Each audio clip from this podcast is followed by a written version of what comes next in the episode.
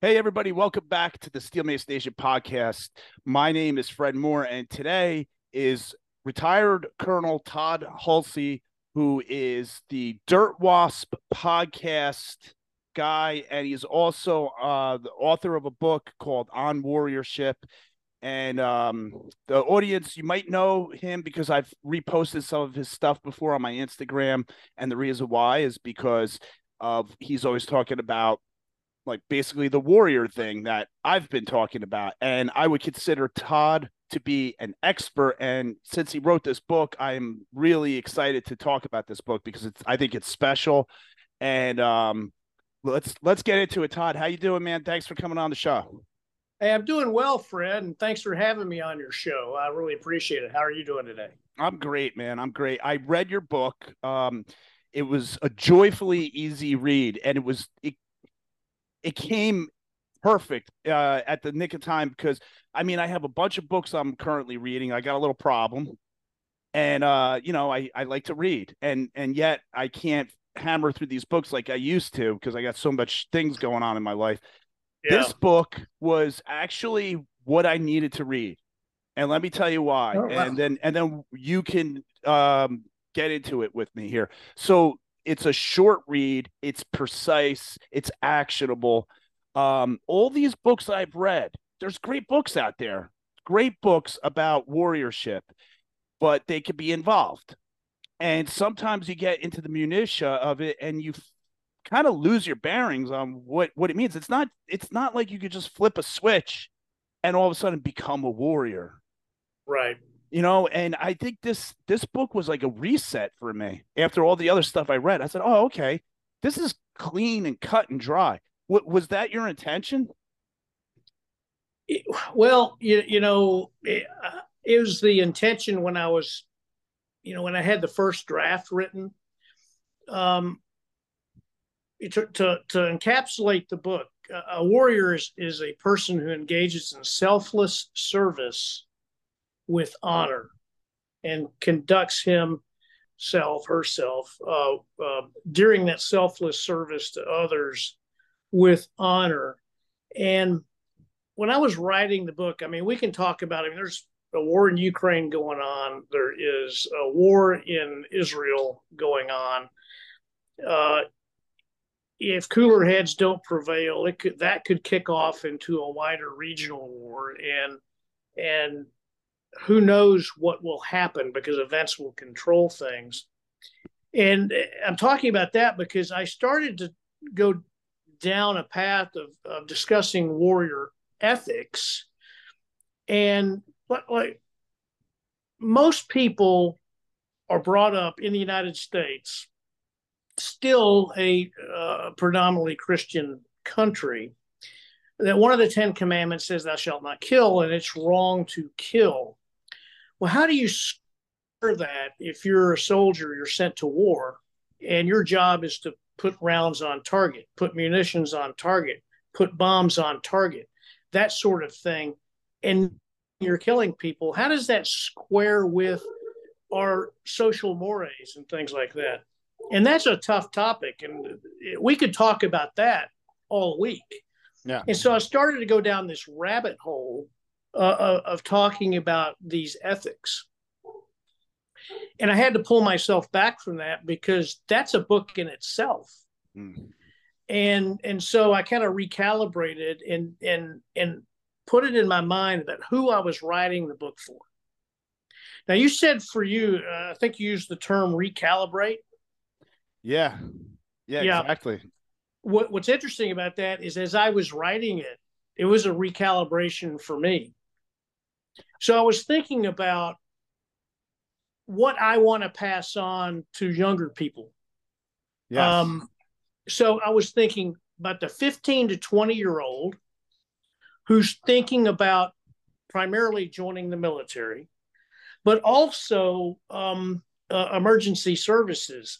You're a, uh, a fire captain, um, police officers, um, uh, fire service uh, officers and EMS personnel, they go to where the danger is.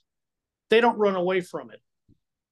And it takes a person who's willing to serve other people selflessly because you put yourself in danger and, and and then along with that service have to conduct oneself with with honor and i was trying to see how would i pass that on to that 15 and 20 year old thinking about doing those jobs also how would i pass it on to the 18 to 25 year old who is either just gone in the military or is training uh, to to be a first responder of some kind, police, fire, EMS, um, and especially those young leaders in those fields. And look, I'm bi- and I say it in the book, I'm biased towards the military warrior, but one doesn't have to be in the military or still in the military to to be or still be a warrior.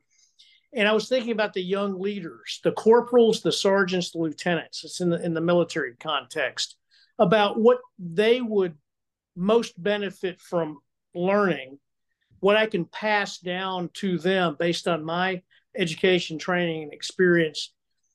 And also for people in my age group, uh, I mean, the new commandant of the Marine Corps, uh, Eric Smith, he and I went to college together. We even had one or two classes together. I mean, we weren't friends or anything, but but um, you know, I, I can I can in my mind's eye kind of remember him in one class and and about I don't know 1995 ish or so 1994 we had a interaction when he was the officer recruiter in Austin when I uh, had left my previous job and going back to graduate law school. And uh, we had some commonalities in Corps. And I was thinking for my age group, you know, late 50s into the early 60s, what would I need to have as a reset, a recalibration, a reminder of why we became those people in the first place? So, with those three things in mind, um, I, I fashioned the book to speak to that. And given that you're talking about three different groups, two kind of close, but certainly the third one way off age wise and experience wise, if nothing else. I didn't want to belabor points. There is a book on warriorship out there. I've not read it. I don't own a copy of it, and I'm not knocking it because it, you know it, it's. I'm sure it's excellent information, but it it's kind of um, how to be a warrior kind of book. It's about 450 pages long. And so I, w- I knew I wanted to avoid that because the message, if you have a central message, it's going to get lost in all those pages. Yeah. And I wanted to stick to what, you know, what it means to be a warrior and a pathway to be a warrior or be a better warrior and do so in way in a way that speaks to a, a wide variety of people a broad audience and doesn't sit and belabor points and take people down these rabbit holes and, and so that's that's that's really my my whole point of view uh, in writing this book and how the book came out you know in the end as being you know as as i state in the preface it's uh it's concisely written in plain, simple language so that it can be as useful as possible to the most people. Yeah, that's um I mean I hear what you're saying and, and it's funny and there's like some overlap of thought as I read it and my observations was that um for me it was a, a recalibration you you distilled everything that I read down from other books and it was sort of like a refresher I could just kind of jump into it real quick and and go, oh yeah, okay, all right, this is good. And there was there was some new stuff in there for me too. I guess just the way you wrote it, you know, from your perspective, right? That always helps too. Uh, then the other obs- observation was this is something that a young person could read. Um, I was thinking actually like maybe one day my daughter will read this or I could read it with her. Um, and then uh, of course um, the the fact that it's a, a quick read that you can uh, start taking action with things right away, and so uh, the it's I like it when I I find that I'm sort of thinking uh, on par with with the author you made that pretty evident.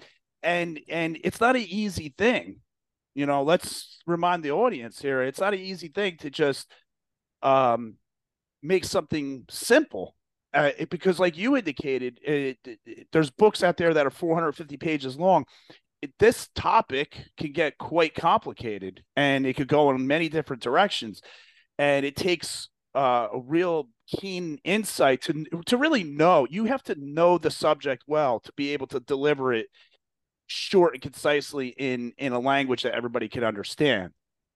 Uh, some people would say that you know that's mastery. So um, that's hmm. that's you know that that does line up with the definition. So kudos to you on that. So well, thank you. you. You're welcome. Uh, and and you mentioned uh, honor, right? And so why is honor the highest virtue of warriorship? That's a great question. And that the, the answer is, is something else that can be, you know, extremely complex if one delves into it and then again goes down the path of, you know, warrior ethics and things like that. The honor comes in in which your selfless service is for others and it that service is devoid of the desire for personal gain and, and now that doesn't mean say somebody you know uh, uh, a, firefighter working for a, a city or a county gets a paycheck that's not what i'm talking about is a paycheck the firefighter is going to run into that burning building to save people whether they're making you know x number of thousands a year, or even you know way more than that in some other county or city somewhere. That's not irrelevant. Like, well, they only pay me this much, so I'm not running into that burning building. That's not part of the calculus. The calculus is there's somebody in danger, and I'm going to go save them because this is who I am, not just what I do, but who I am. And and it's that who I am and how I then conduct myself, not just in the performance of my duties when I'm on the job, but conduct myself generally. The warrior ha- has to not only be willing to selflessly serve, put themselves in some kind of danger or in a position where they are um, suffering a deficit somewhere. You know, I'll make the point in the book about somebody who who may have been able to get a you know, a high has a PhD in chemistry, had a job officer uh, officer. Okay, pardon me, job offer from a um, uh, you know a big chemical firm for a big salary, but decides to go to work in a lab uh, to search for a cure can- for cancer, and, and is not getting paid very much in that job.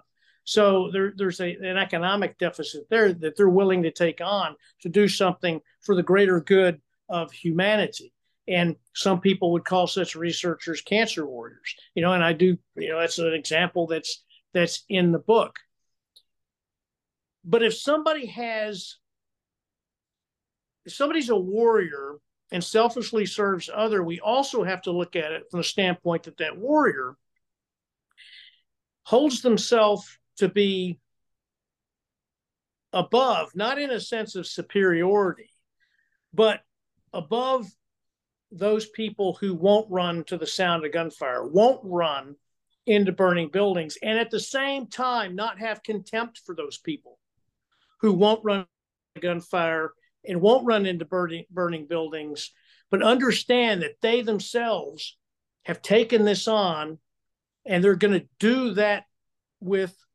honor. You know, uh, uh, it, it, it's one of these concepts that is so bound up in one's personal identity that it's difficult for me to explain and and and make it as plain as I discussed it in the book. Um, it's bound up inside who we are, and I guess one good way to put it is say, let's take a police officer for example. So you can be a law enforcer, but breaking the law to enforce the law is wrong. And to do that is dishonorable. So we put it in a military context. You know, the United States military goes out of its way, far beyond what anybody out there, friend or foe, or you know, some somebody walking around a college campus could even fathom or believe. The United States government tries so hard in military operations to not harm civilians. So if I'm a military officer and I'm on, I need to put munitions on target, and I know that there's civilians, uh, you know, in that on that target along with the bad guys, and I say, well, screw it, to hell with them, we're going to blow that building up. That's not honorable. It's not honorable at all because it violates not only the the the the mores of your society, but frankly, it'll violate, you know, the rules of engagement and the laws of war, which there are laws of war. And, and those are promulgated down to the operations side of the house and the military through the rules of engagement.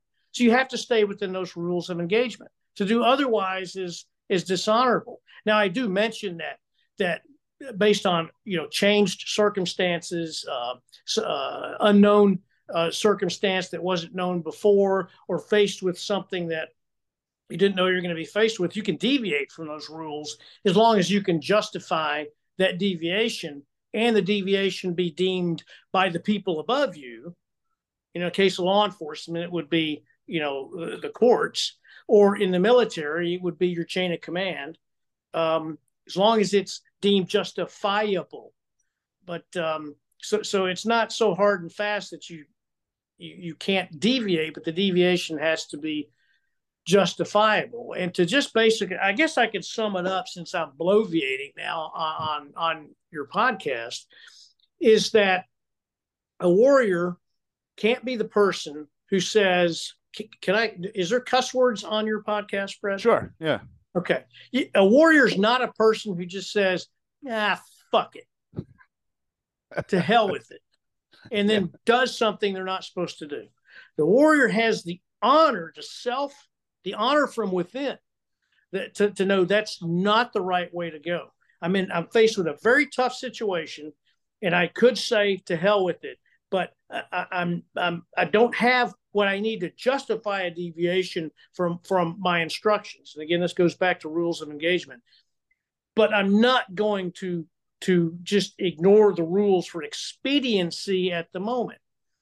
But this gets kind of tough because when you're faced with, you know, bombs going off, artillery fired at you, rockets, mortars, and rifle and machine gun fire, you know, your decision making is it can't you know it kind of sometimes can divert to self-preservation. The honorable the, the the the warrior's honor has to be such that it prevents the warrior from defaulting to just that self-preservation because that's not what the warrior is for. The warrior exists to serve. And I think that the the quote uh, that I have in the book from Sitting Bull um, is very apt. It kind of points uh, the, the the the compass, um, you know, um, heading uh, where the book's going. Uh, the warrior's so much more than just fighting, and, and if the warrior, if the warrior doesn't have, you know, honor and just is one of these people, you know, to hell with it. I don't care. Um, then that person's not serving selflessly. It's kind of like a, uh, it's it's uh, it's two pillars that hold the uh, the structure up. Is that selfless service without honor eventually simply becomes self-serving and not selfless. So those two things go together. I don't know if I've answered your question yeah you know adequately it's so much easier to be writing it and thinking about yeah. it and going back and changing it you know back and forth back and forth than well, trying to explain that concept live yeah the, see that's why these conversations are so necessary because uh, it just hearing you speak just now got my mind spinning a little bit and if if i could add to to what you're saying um first of all the honor part of it the honor to who? Like sometimes when we talk about honor, we picture an audience there, uh, and you're being honorable in front of an audience, and the audience is, oh, he's so honorable. And but some of these positions you're talking about, it's just sometimes you by yourself behind a rock taking gunfire or pinned down in a stairwell with heavy smoke over your head. And the honor that you're talking about is the on the honor to you. In other words, it's it's your own check to yourself like I am not going to be dishonorable to my own standards, my own convictions. I know what I'm doing here, and this is tough, but I'm going to be honorable because maybe you could get away with it because nobody else is really watching you right now. They're all scattering like bugs, right? And you're holding your ground because you feel a sense of honor to yourself. It, it does that kind of make a little sense there? No, it makes perfect sense because that's where honor really has to come from. It has to come from within. It can't be imposed from outside. Now, um, you know, in the Marine Corps, uh, there was often somebody would would, uh, and I'm not talking about a combat environment because I was not in the Marine Corps and deployed to a combat zone at all. I've served in you know two different branches, but uh, it was you know doing something that was uh, considered wrong uh, under the standards of uh, you know military or martial honor was the simple admonition is Marines don't do that. And, and you know one marine to another. Marines don't do that. And and that's that's being enforced gently from outside but you're expected if you're a warrior to have that honor within. I mean we go back to um, you know you're a firefighter so this would speak dear and dear to you but there's not one report not one not one not one report of a new york city firefighter running away. You know eh, when that building was rumbling and they're up there on the you know whatever floor they managed to get up to um, they never they you know they continued to go try to save people. Yeah. You know knowing what kind of danger they were in. They may not have predicted the buildings were going to collapse like they did because that's never happened before, uh, ever no. uh, before that attack. But they didn't hesitate, and there's not one report of any single firefighter saying, uh, you know, I'm not going to do that or I'm going to get out of here or anything. It's exactly the opposite. You know, all the recordings of the radio traffic, you know, everything. Yeah. Uh, well, don't forget there was uh, firefighters who were off duty who threw their gear into their cars and drove in. Uh, one of yeah. them, there's a, a, Holland Tunnel run now because he ran through. He couldn't right. drive through the Holland Tunnel, so he ran through in gear to go, and he died over there. Um, yeah. I mean, unbelievable. It's it's unbelievable the uh, to to want to be with your brothers in honor. Yeah, and that, I think that is a good, you know one of the best examples of selfless service with honor. You know, another thing I've never been a firefighter, but let's say you and another firefighter are trapped in that uh, in that stairwell, and he's up on the landing just above you. You know, you've had some some collapse from the overhead down on, and it's like this is really bad. This is really bad. This is really bad. So, you know, F it. I'm out of here. You're on your own. Well, that's that's the height of dishonor. That's the height of dishonor. That's not honorable in any way, shape, or form. And the warrior has to have that honor within that will prevent him or her from going to that that uh, buddy, you know, battle buddy, or as we might say in the military, and and try to and, and try to extricate that person right. who may be lying prostrate and not moving um, you just can't say, well, screw, he's obviously dead. I'm out of here. You go try to save. That's that's honor, and it really it comes from within. It can be it can be then enforced from without if you're in an organization that values honor. But if it doesn't come from within in the first place, no amount of discipline or enforcement is going to make it happen. It's got to come from within. And people who want to be warriors or fashion themselves to be warriors have to have an understanding that it's not just about selfless service. It's about doing so in a manner in which the people who rely on you can rely on you and that you will do the right thing even when no one else is looking. You know, and that has to come from within because not everybody, there are people who will give that lip service, yeah. but they won't actually practice it and it's got to come from within and it's got to be doing the right thing when nobody's looking which is a you know common phrase out there but you you can't be a real warrior and uh and do the wrong thing when nobody's looking and what portray you? yourself even yourself, but portray yourself to others as what being are you otherwise. then if you do that? huh? Like, what are you then if you do do that? Are you a villain or are you uh, just a scoundrel? What's a good word? well, the word that immediately comes to mind um, is a coward. Yeah. Okay. That's the word that comes to mind. I don't think there's any other way to uh, to put it. A Yeah. moral coward and a physical coward. And we know moral cowardice is, you know, a lot of people are physically brave, but not morally brave. And moral bravery is harder. But I would say that person's a coward. I think that word sums it up. Yeah.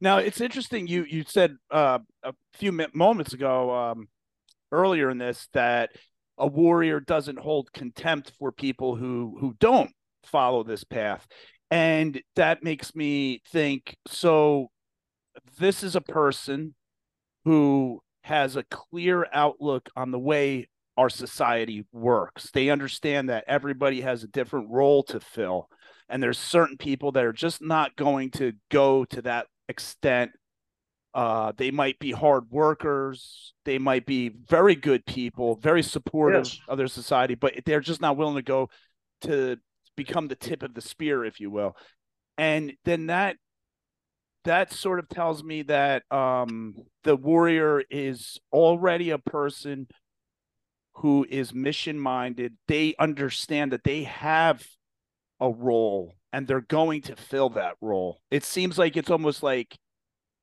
maybe even from a very young age, they can't quite wrap their brains around it yet because they haven't figured out how the whole world works yet, but they're on track where they're always putting themselves in between others and danger or always trying to step up and help and and be something of like almost like a guardian angel to to people and they just do it because they feel like it's their natural way of just being part of society. Does that make Yeah. sense? Yeah, it makes perfect sense. You know, I mean, it takes all kinds to make the world go around, and not everybody's going to uh, to be, you know, uh, be a warrior. That doesn't mean they're bad people. It doesn't mean there's anything wrong with them. I mean, it doesn't. Uh, that's why the warrior takes up the mantle of warriorship. It's not. I mean, you could it could be thrust upon you. I mean, there could be World War Three, and they reinitiate the draft, and you know, all these people get drafted, and they don't want to be there. Uh, but are they going to do what they're supposed to do when they're there? Yeah. And people will, you know, rise to the occasion. Uh, I mean, in fact, I have a lot of criticism of modern American society, lots and lots and lots. And, you know, I'm getting to that age where I'm the guy yelling at the 10 o'clock news, you know, but uh, the, um, Just as long as uh, it doesn't yell back at you, you're all that's right. right. and, and so, you know, uh, and everyone, you know, high school friends, we all kind of have the same point of view, even if we're politically not not in a line on, on everything. I think it's a function of age and experience, but you know, the um, the experience of World War II, Korea, Vietnam, uh, where we had massive numbers of draftees, most of them, by far the, ma- the, the vast majority, I mean, by far, um, did what they were supposed to do.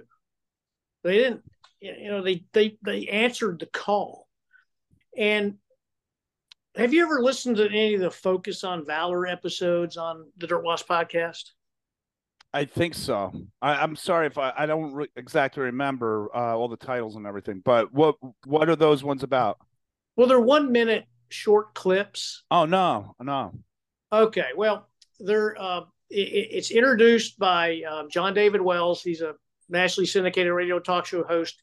They're narrated by uh, Colonel Jay Seffrin, uh, a friend of mine. He talks about Medal of Honor winners, and they're just one minute short uh, little episodes called "Focus on Valor," and and as Jay says in the you know ending of these presentations, uh, I can't quote him, but it's essentially that you know you. I'm going to paraphrase broadly, is that you don't know if you have valor until you're faced with a situation to be, you know, valorous. Um, they, ah. those are the people who rose to the occasion. Um, and I, I think that you know history shows that most people not will necessarily, but can rise to the occasion. And so, you know, everybody is not a warrior at all times, but sometimes people become warriors out of necessity. And and you know, I keep thinking in my head. I guess I'll say it because it keeps reverberating in my head. But we see it on the news all the time. You know, um, a mall, a shelf will be toppled over, boom, hit the ground. What happens to the people in the mall? What do they do? they all think it's gunfire and they duck and run. But yeah, they duck and run. You know, yeah. um, and you're thinking, you know, really? Um, and there's also a herd mentality. You see other people running, yeah. and and then it's kind of like, oh, better get out of here. That doesn't mean that those are that you know they're bad people because they're not going to the sound to investigate and then and then put a put a stop to whatever's happening if there's something to be stopped. Um, but those very same people running out of that mall in the right situation can rise to the occasion and uh, and be uh, valorous. Okay, yeah, they're just programmed yeah. a little differently. They're that's they're, right. They're, they're lost in their little world. They're not thinking like they're walking in a dangerous world. Everything's soft and comfortable and safe, and they're they're alarmed by things easily. Whereas maybe somebody else who a, a guy who's in the military and he's home on leave, you know, he hears bangs all the time where he's he's at where he's working. He's not going to be startled because he's already in that mode, so to speak, where he's ready to go into action. Well, you know, think about that scene in your mind. You know, something there's a bang. Doesn't have to. It's not gunfire, but people think it is. All these people are running. What if there was an off-duty police officer in uniform working an off-duty job, and that guy's running out with everyone also with his shoes flying off? Yeah. What would people think about that police officer? Well, they wouldn't be very good thoughts because the expectation is going to be your job is to run to the sound yeah. and investigate. Um, by the way, that's to my knowledge that my little scenario there has never actually happened. But but that would be an example of what I would consider for somebody who puts on the shield and and wears the uniform to serve others and put themselves in danger in doing so. That would be um, a dishonorable act is to run away with everybody else instead of going the other way.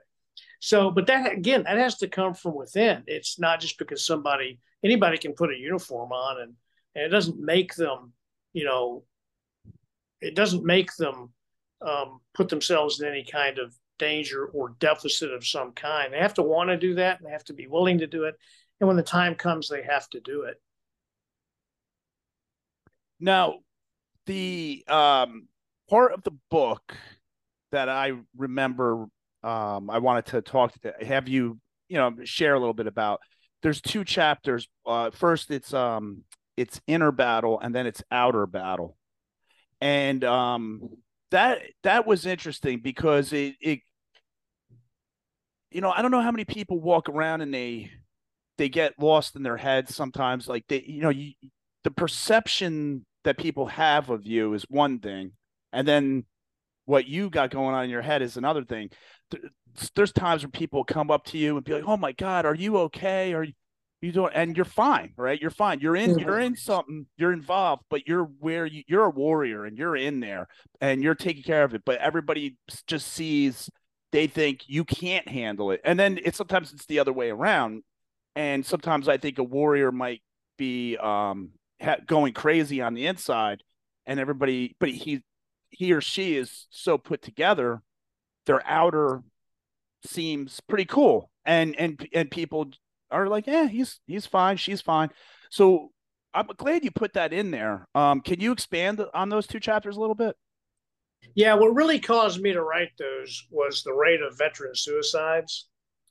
Um, uh, one of the people who who read the uh, one of the one of the drafts of the book and gave me a little feedback is a retired Marine gunnery sergeant. Now, uh, his father was a career Army soldier, retired out of the army. He's got um, he had three siblings, uh, two brothers and a sister, all of whom served in the military. He himself uh, retired out of the Marine Corps, and one of his brothers um, um, committed suicide.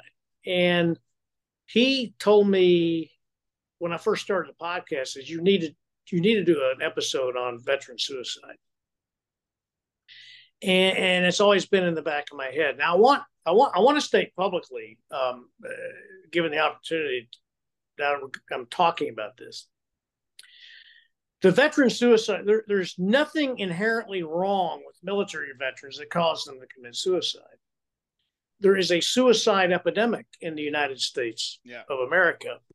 The rate of veteran suicide is higher than the average rate across the American population, but it's not much higher than the average rate. It gets lots and lots of attention. Uh, I'm going to give you an example. Um, we something there's about 38,000 Americans each year who are killed by gunshot.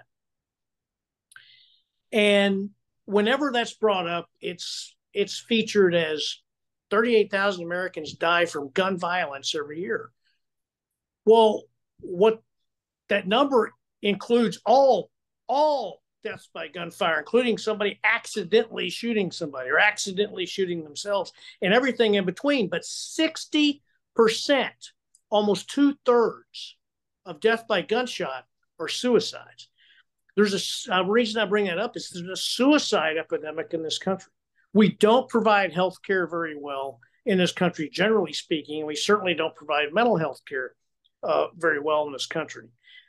And so, with the idea about talking about veteran suicide, we've all known somebody. If you get to a certain age, you're going to know somebody or of somebody who committed suicide. It's like, why the heck did they do that? Mm.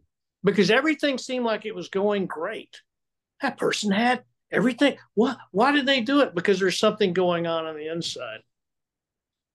And we often, and this goes back to being a warrior, when when I was uh, a little kid, it was very common that, you know, coaches and things, you'd get, you know, you you get hurt at practice or something like that, and it was the old rub some dirt in it. And um, one of my friends, when he went to boot camp, Marine Corps boot camp, um, he had just two weeks earlier gotten out of a cast from from breaking his leg he wasn't physically up to up to snuff.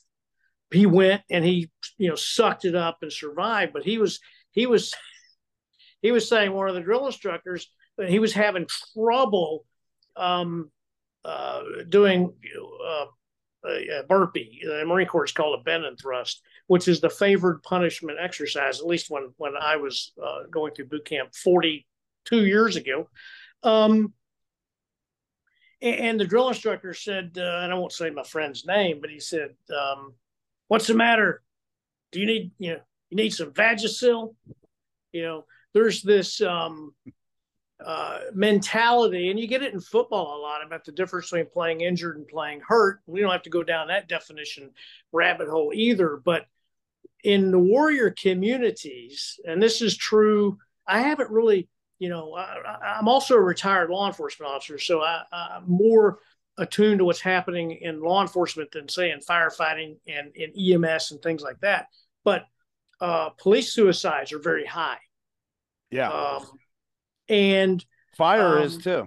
Okay, so fire is too. In fact, I didn't know this until I was on my city city council, but but in the uh, dispatcher ranks, um, oh. you're there's a high suicide rate, and and you can think of they're sitting in a room yep. listening to people call in when they're having the worst day of their lives, and this is just over and over and nonstop, uh, especially in a busy a busy area. And, and and so a lot of things go on inside, and I think just to wrap up the inner battle uh, in discussing it, it's it we often, especially people who've been in dangerous situations is thinking they could have saved the day. when they couldn't. Um, you know, there's a quote in the book in war, you can do everything right and still die. In any given situation, uh, any given event or encounter, you can do everything right and everything still goes badly. You know, everything just falls apart. And people who selflessly serve others, I think more acutely than other people, and I could be wrong about that, but that's my perspective. Really take it, um, take it to heart internally that they didn't do enough. And then this starts to gnaw at them and gnaw at them. And this is just one example. I mean, everybody has problems in life. There's not a single person uh, who, who doesn't have problems, aren't dealing with issues, and don't tell anybody about them, and everything from the outside looks great. But everybody's got something going on financial trouble. Uh, they have a medical diagnosis that is an unhappy one. They haven't told him. I mean, whatever it is uh, kid just totaled her second car in a month. You know, it's everybody's got something that, that's going on at any given time. We tend not to ask to talk about it. Number one, and when it really gets bad, tend not tend not to ask about you know anybody for help. And there's nothing in again my as I my training, my education, my experience, and my research for this book. I mean, it's got a two page plus page bibliography is a warrior bound to not ask for help? And that that extreme reluctance to, to ask for help is something that you know is really the point of that chapter is that it's okay not only to ask for help but if you're a warrior it's your duty to your fellow warriors when you're asked for help to help them doesn't mean you have to have all the answers but help them. Be the person that sits and talks to them. You know, uh, what, what, whatever you can do at, at the time, but be that person to help and try to encourage that. And when I talked about the a- outer battle, is again, you know, you know, we're my wife was uh, in a collision last year, so we're suing the other driver. You know, their insurance company, and it was the other driver's fault, no question. You know, gave us the uh, big middle finger as insurance companies often tend to do. And so we're suing, right? So that's something that's on the outside. I mean, I just I just made that public, right? Not something we go around telling people, but that's part of the outer battle. You know, when my kid totaled her car, you know, part of the outer battle. And everybody has an outer battle at any given time, as well as an inner battle, or two or three or four in each category. But warriors often use the outer battle to mask the inner battle you know, what's really gnawing at them isn't this thing that happened. Oh, my pickup truck got hit in the parking lot. I'm just, you know, there's something else. Mm. And, and so I thought it was necessary to speak to those things. And really, the bottom line is if you're a warrior, it's okay to ask for help. And if you're a warrior being asked for help, it's not just okay, it's it's really mandatory for you to um, to give that help. And at least that's the way I looked at it. And I thought it was worth talking about because there's this idea that is particular to men. Um, I think that some women in some walks of life have this also, especially if they're in a dominantly male profession. Uh, they're even more uh, even less willing to show anything that can be interpreted as weakness. But men keep things inside, and uh, and and it just it just can drive people to a breaking point, and it needed to be talked about. Um, you know, I met a guy a long time ago, was in Iraq, and you know, there's machine gun fire from, and I put this in the book, you know, upper left window of a building, and and hit another uh, Marine. And it's like, if I had only put more rifle fire on that top left corner, then wouldn't have been, you know, that machine gun gunner would have been having his head down. Wouldn't have happened.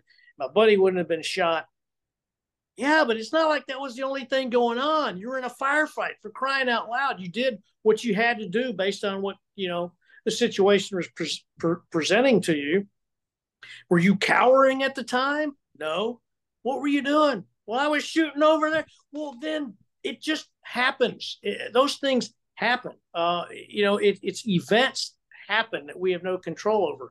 But people get these things in their head and they just fester and fester and fester. And then going back to what we talked earlier, you know, about the um, you know this prohibition in, in society about about killing another human being. Well, I don't think I don't think an honest, reasonable person can say there's never a reason that somebody should be killed.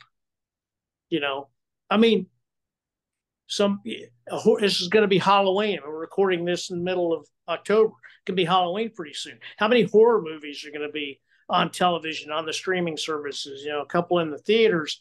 Well, just you know, the proverbial old style horror movie. You got Jason with the knife, or you know, somebody, and and so you know about to stab, and so there's somebody with a uh, sawed-off shotgun, but instead of shooting the stabber, you know they eh, they, you know they don't, and they get. I mean, there's just like you could have used deadly force right then. There's no question it was a deadly force situation.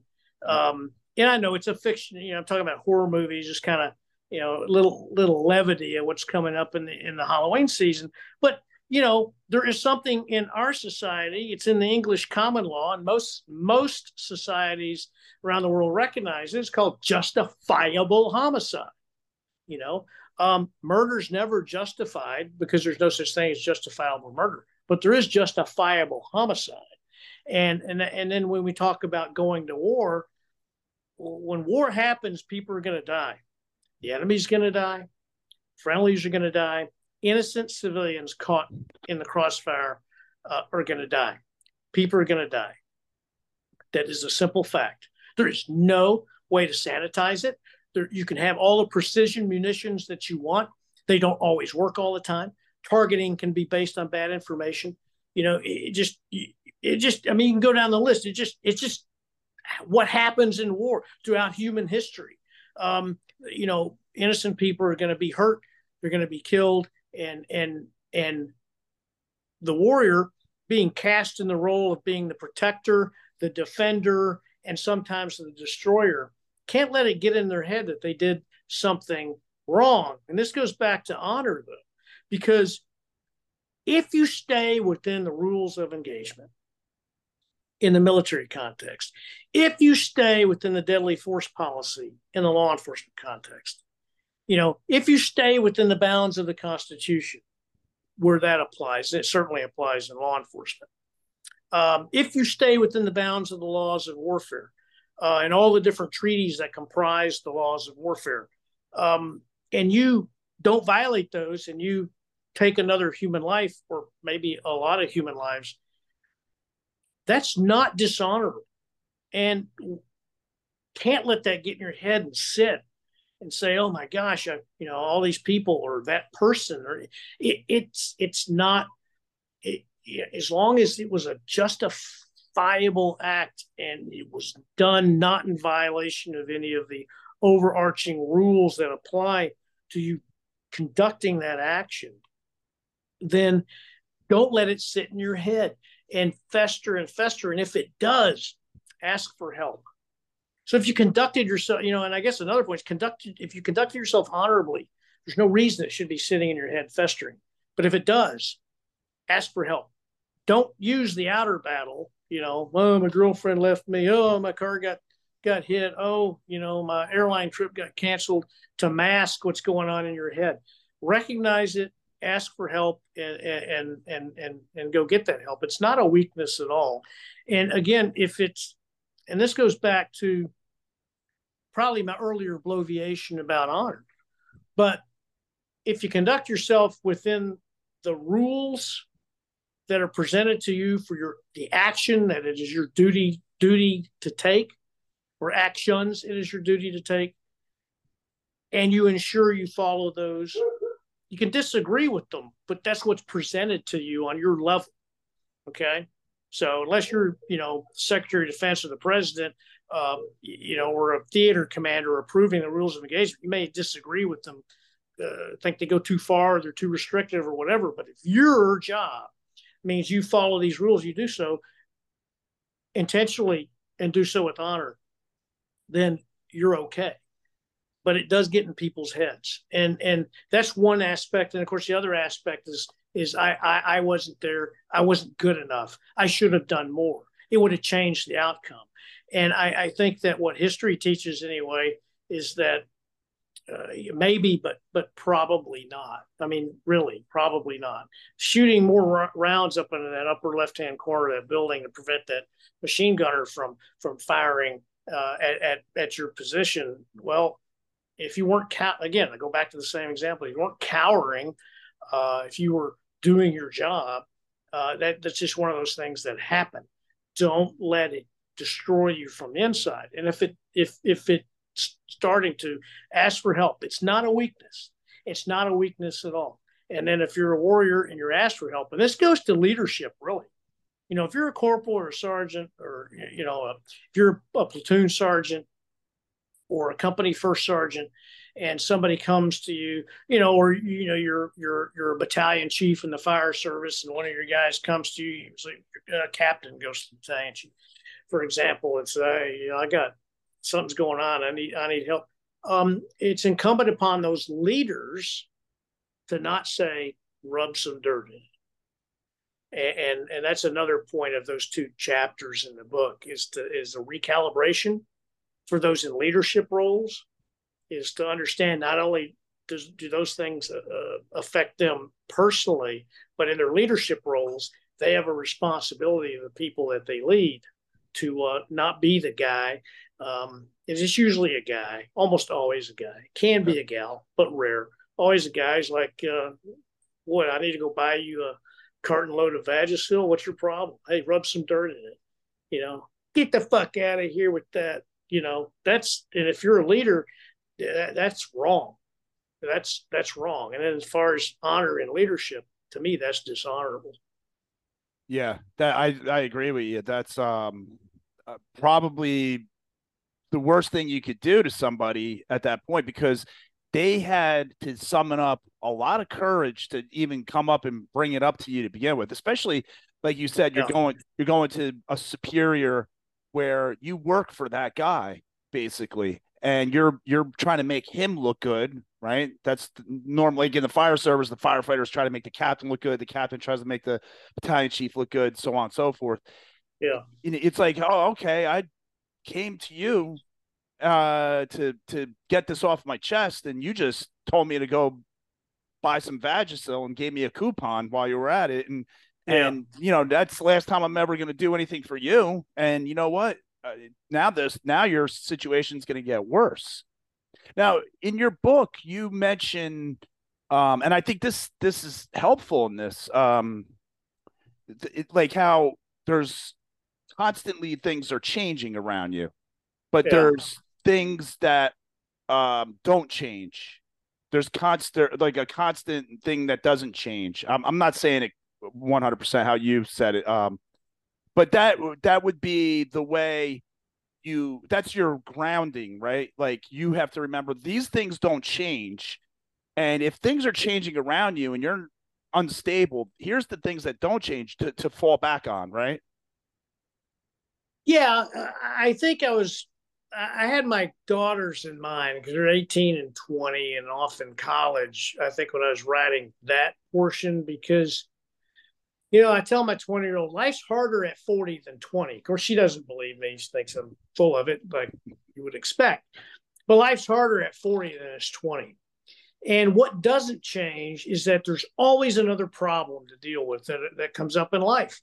There's always another one. And sometimes there's multiple problems that come on at exactly the same time, you know, and and that doesn't change. But those problems are different. Um, you know, maybe occasionally they're the same problems, but you know, the problems change, but you always get the problems. You know, everybody's going to die, and the government wants its taxes paid. You know, those two things are are are um, you know sureties. That's the laws, like the laws of physics. Only thing certain is death and taxes, but there's also something certain, and that's everybody's going to be faced with problems in life that they have to deal with and those problems are ever changing. Our society's changed quite a bit over the last 20 years. I can remember when 9 11 happened. You know, I was stationed in Los Angeles, and I remember I was getting ready to go to work when the first airplane uh, impacted the tower, and it was coming over. Um, you know, I was listening to talk radio, news station in the morning, and uh, everybody thought it was a light airplane, like oh, some stupid private pilot out there over the city and runs into a building. And it just got worse from there. And uh, then we were, boom, I mean, now we were working, you know, many hours a day uh, for months thereafter on this whole counterterrorism thing that uh, had occurred. And the country, you know, came together in a way that probably hadn't done since uh, Pearl Harbor. And we see a country, and I'm not, I'm not trying to go down the political arena. I'm just saying the society's changed, so we're so fractured now. So if you look back 22 years, the, just the difference, and then how things have changed over that time, um, and how people, especially younger people, perceive perceive society and perceive things and how how they do things. And as you get older, you're like, what the hell, you know? But everything's changing around you, and and you got to realize that it's going to. You know what what's what are things going to be like 20 years from now? Don't nothing's going to stay the same. It has to be understood. Yet what what will always stay the same is that the changes will always happen. You know, mm-hmm. um, the 1960s weren't the 50s, the 70s weren't the 60s, et cetera, et cetera. And, and, and so things always change. And we take comfort in, I mean, me especially, my wife will tell you, I'm about as wedded to routine as anybody, certainly that she's ever met. You know, uh, something disturbs my routine and I, I don't like it. And, and she know, you know, she can tell and I can tell I don't like it and I know why because it disturbs my routine. But in, in the course of everybody's life, things are going to change for them. Uh, relationships, friendships, always going to change. You're always going to have new problems face you. And that's what stays constant is the constant change. And and part of my thought process when I was putting that down on paper in this book right here, which is not usually displayed that way. Uh, this is, you know, um, simply, you know, marketing. Um, when I was writing it, I was also thinking about my 20 year old, you know, life's harder at 40 than 20. Well, why? You know, she never asked me why because she doesn't care. She think I'm stupid, but it's because you're going to have all of these challenges that are going to, you're going to face you know, every single day of your life. And there, are going to be new ones on different days and different ones. And there's going to be, they're going to pile on sometimes. And we kind of, we can get to where it's like, you know, it's, it's just so overwhelming. And um, that never changes. That never changes. Even I get, you know, I'm, you know, I'm, I'm a couple months from being 60, you know, and, and I've had a fairly reasonably successful career on two different pathways. I'm a retired FBI agent, retired military officer, you know, got a wonderful family, great wife, you know. Um, uh, so, I mean, I, I, but sometimes it even gets, things get overwhelming to me, you know. Um, there's been moments, you know, this has happened, then that's happened, and this other thing happened. Oh, and that happened, and oh, this happened and now you got to take care of that and it's just like whiskey tango foxtrot you know when is it going to let up but that's life and that never changes and it's the same for everybody and another reason i wrote that um, is that we're consumed with and i'm i'm recording this over an iphone you know there's everybody, and they're not even just young people anymore. Their nose is stuck to that telephone. In screens we trust. Time. Yeah, and and it's like you go to Instagram and look, man, I I got an Instagram page because I have a podcast. Otherwise, I wouldn't have. Um, I got a Facebook page only because you know I got a, a high school class page, I got a neighborhood page, you know, I follow the you know the city page, the city I live in, You know, just get information. But I hate social media. I hate it. It's actually anti-social media. Um, so uh, you know, I I'm a mostly passive user of Facebook and then Instagram simply because I have the podcast.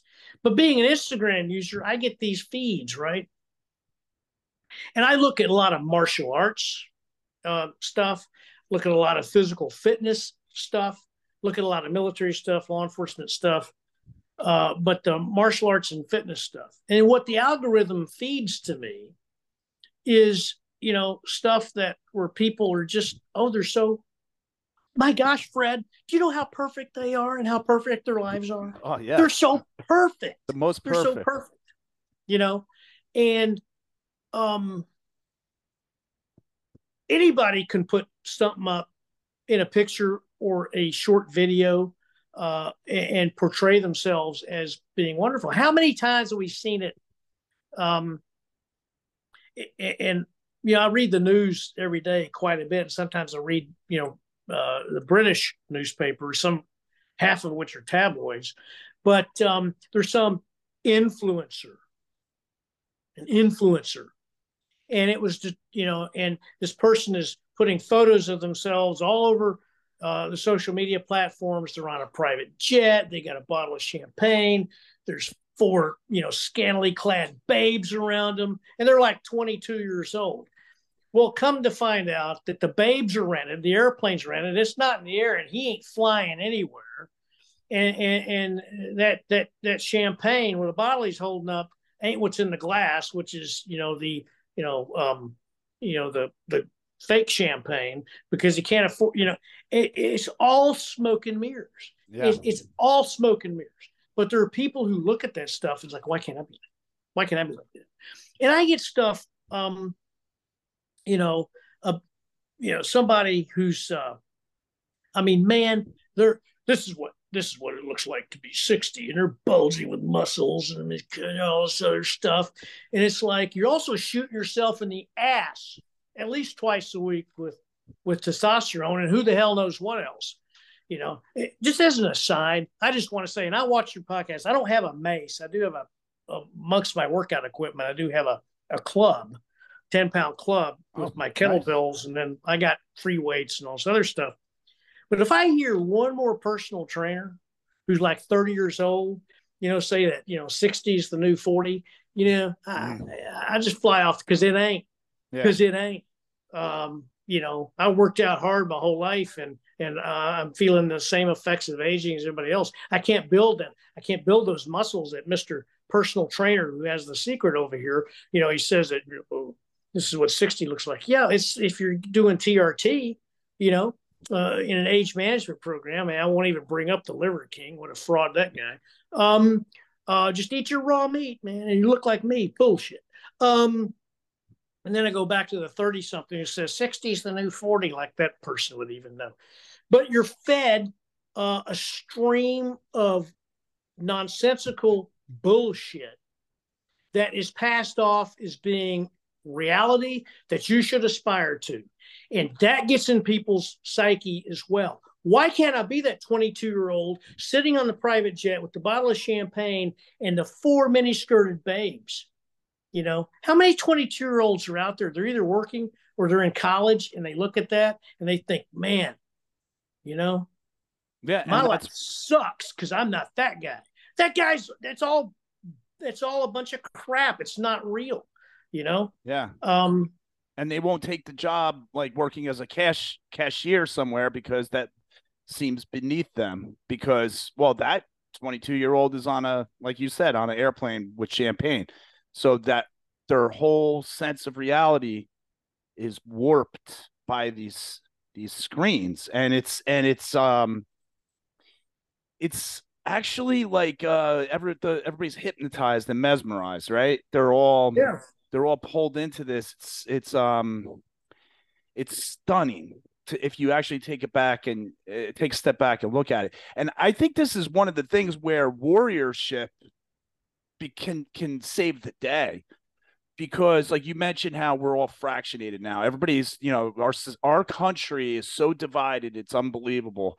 Um it, it's being divided more and more as we go along. I mean, tomorrow yeah. it will be more divided than it is today. Uh, at least it seems that way. I hope not. But um, by studying warriorship and and then understanding that there's a physicality to that that you have to you have to move, you have to train, you have to train something, uh, firearms, um, martial arts, whatever. But this this stuff will get you away from your phone, get you away from your screens, right? You're you're now you're training um, you're studying the books, you're listening to these kind of podcasts, and then you start realizing that society needs, in my opinion, this is what's missing is is like the warrior class. I feel like our military people are just um, a little picture or video on a screen. Um, oh, 2,500 Marines are off to Israel. Okay. You know, we're not connecting the dots that those are actual human beings, 18, 19 years old that have their whole lives ahead of them. And us at home, you know, we, we got our screens, our NFL, whatever else, and then we pass judgment. Oh, go drop bombs, go do this, go do that. You do it. You do it. Get up and yeah. go go get in your mission because it, the, the screens are not the mission. The mission is out there. And whatever your vocation is can could be the thing. Even if you're a cashier you could change people's lives. You know people have to realize that they're interacting with people. They can help. And i think this is where warriorship can be a big thing. Now you in your book you didn't really correct me if i'm wrong but you didn't really like touch upon spirituality or anything like that. But uh, there's a thing called spiritual warfare and and there's th- that whole mindset being a spiritual warrior. But i'm sure um, for people who lack spirituality and maybe aren't prepared to go down that road, um, getting a book like yours is a good way to at least get your bearings on honor and virtue and the things that matter in life. That's my opinion, at least. What do you think? No, and, and, and of course, I think some of the best parts of the book are in the notes. The, and I don't mean the bibliographic notes. I mean they're they're headed as you know uh, a note on uh, like a note on self sufficiency, which you you alluded to earlier about learning martial arts and firearms and things like that. Um, that's uh, you know two aspects of of that. There is a note on uh, faith, and I didn't. You know, in writing the book, we go back to the idea of you know concisely written in plain language to make it available to a wide audience. I thought if I talked about religion or spirituality or anything like that too much, it would turn some people off. Yeah. And they would lose the central message of the book. They either put the book down or or they would it would it would just um, completely blow blow out of the water, you know, what the book was trying to tell them, uh, was trying to help them with. But a warrior has to believe in something bigger than himself, um, bigger than herself. And and so you know there's a couple of pages about that in that note on faith um, it's extremely important and i bring up a woman i used to know uh, awesome lady uh, somebody very admirable soldier uh, olympic level athlete uh, I mean, Olympic trials level athlete, law enforcement officer. Um, but she didn't believe in anything other than she would say, I believe in myself. Well, you know, she had her share of uh, things that she didn't think that she was all that good at. And I've known when I, you know, I've known big, strong men, brave men who are scared to death to get up in front of a of an audience and speak and get really i mean shaking nervous if if um you know and it's not like briefing the squad um, you, you, know before going out on a mission that kind of stuff. I mean like talking to an audience of people from a you know platform like giving a speech uh, they literally you know tremble at the thought because they know that i mean that frightens them. Everybody intrinsically knows um, that they are, unless they're a uh, psychopath, and not all psychopaths, psychopathy is bad, but um, this, and even most of them probably, um, know they're not good at something or that they can fail at something and they need to believe in something bigger than they are. Now, some people, um, and Stoic philosophy is very, very popular right now. Um, that's a an example of a place to go. Um, there's religion uh, a, a person can go to, but somebody has to. A warrior must believe that they're not only serving selflessly, they're serving something bigger than themselves, like you know, community, a nation, whatever. Um, you know, try to find the cure for cancer. Um, but they got to believe that there's something even bigger than just simply humanity you know? And another thing which i didn't discuss in that note in the book is that you know a lot of humanity is pretty awful. You know a lot of humanity is pretty awful. Yeah. Um so if you only believe in yourself as a human it's really hard after a while to really believe in serving that humanity. It really is, and uh, you got to have uh, you got to believe in something bigger than you are, and uh, and and and follow that. Now, some people would call you know some you know the universal consciousness, um, God, um, you know, or, or whatever. And I leave it to the reader to decide for themselves which path to take. Some people are adherents to the Stoic, you know, uh, philosophy, and that's you know their their kind of compass rose, so to speak, is that. But but I, it's important that the warrior um, believe in something bigger than than they are, um, because it renders meaning to what the warrior does in a way that is so beyond satis- you know satisfaction so beyond any accolades one might receive. Um, and it's because everybody all humans require a sense of purpose. It helps fuel that sense of purpose which is so vital.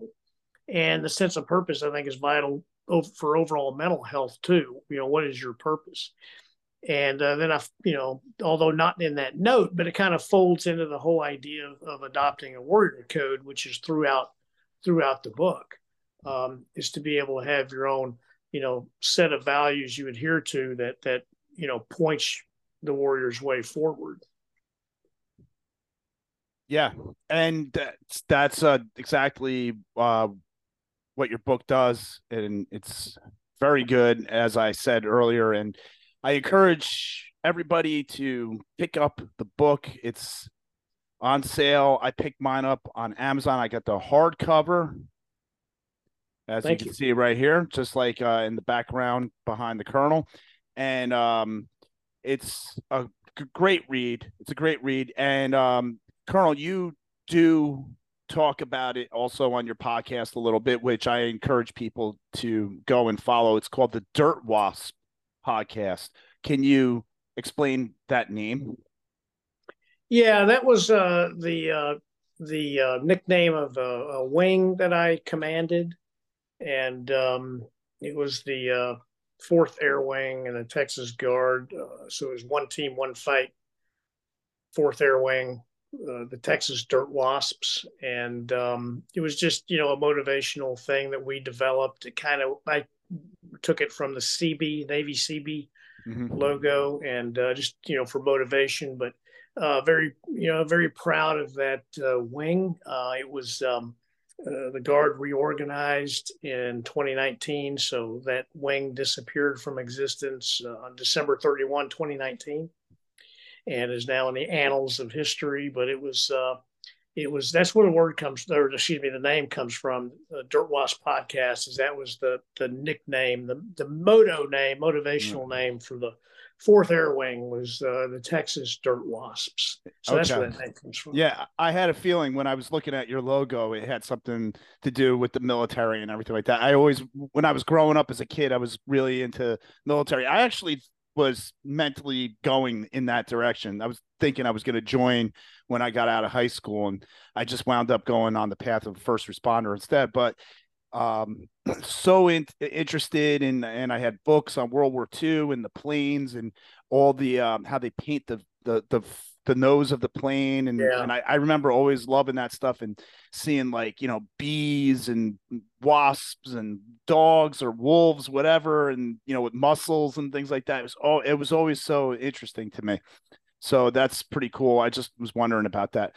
So colonel um thank you for no you're welcome. Thank you. Yeah this this was excellent. I enjoyed uh it's it's great reading the book and then talking to the author. It's an honor um maybe one day we can meet and I get mine signed from you. Um, so can you please tell everybody how to get in touch with you, your website and everything? Any particular information you want to get out there before we hang it up? Well, I I wasn't getting much traf- traffic on the the podcast website, so I went ahead and and, and quit paying for it and took it down. Um, people can email me at the Colonel at the Dirt Wasp podcast dot com. The Colonel at the Dirt Wasp podcast dot com. And uh, they can send me uh, an email anytime and I'll uh, and I'll correspond with them. I, I do want to say that, um, you know, I, this is not just shameless marketing, but mm-hmm. uh, I would encourage people to get the book if they're interested in warriorship. This is the hardcover. There's paperback and uh, Kindle versions that are available on Amazon. You get the paperback on barnesandnoble.com and several other booksellers. It's an easy, quick read. It's designed to be that. And it's designed, again, it's a guide for your warrior path. And um, it's not the definitive guide. There's no such thing, in my opinion, but it's a guide. It's, I think that it's uh, could be very helpful for people. And um, it can just be very helpful for people, even if the path of warriorship is not for them if they're interested in learning about warriorship just generally.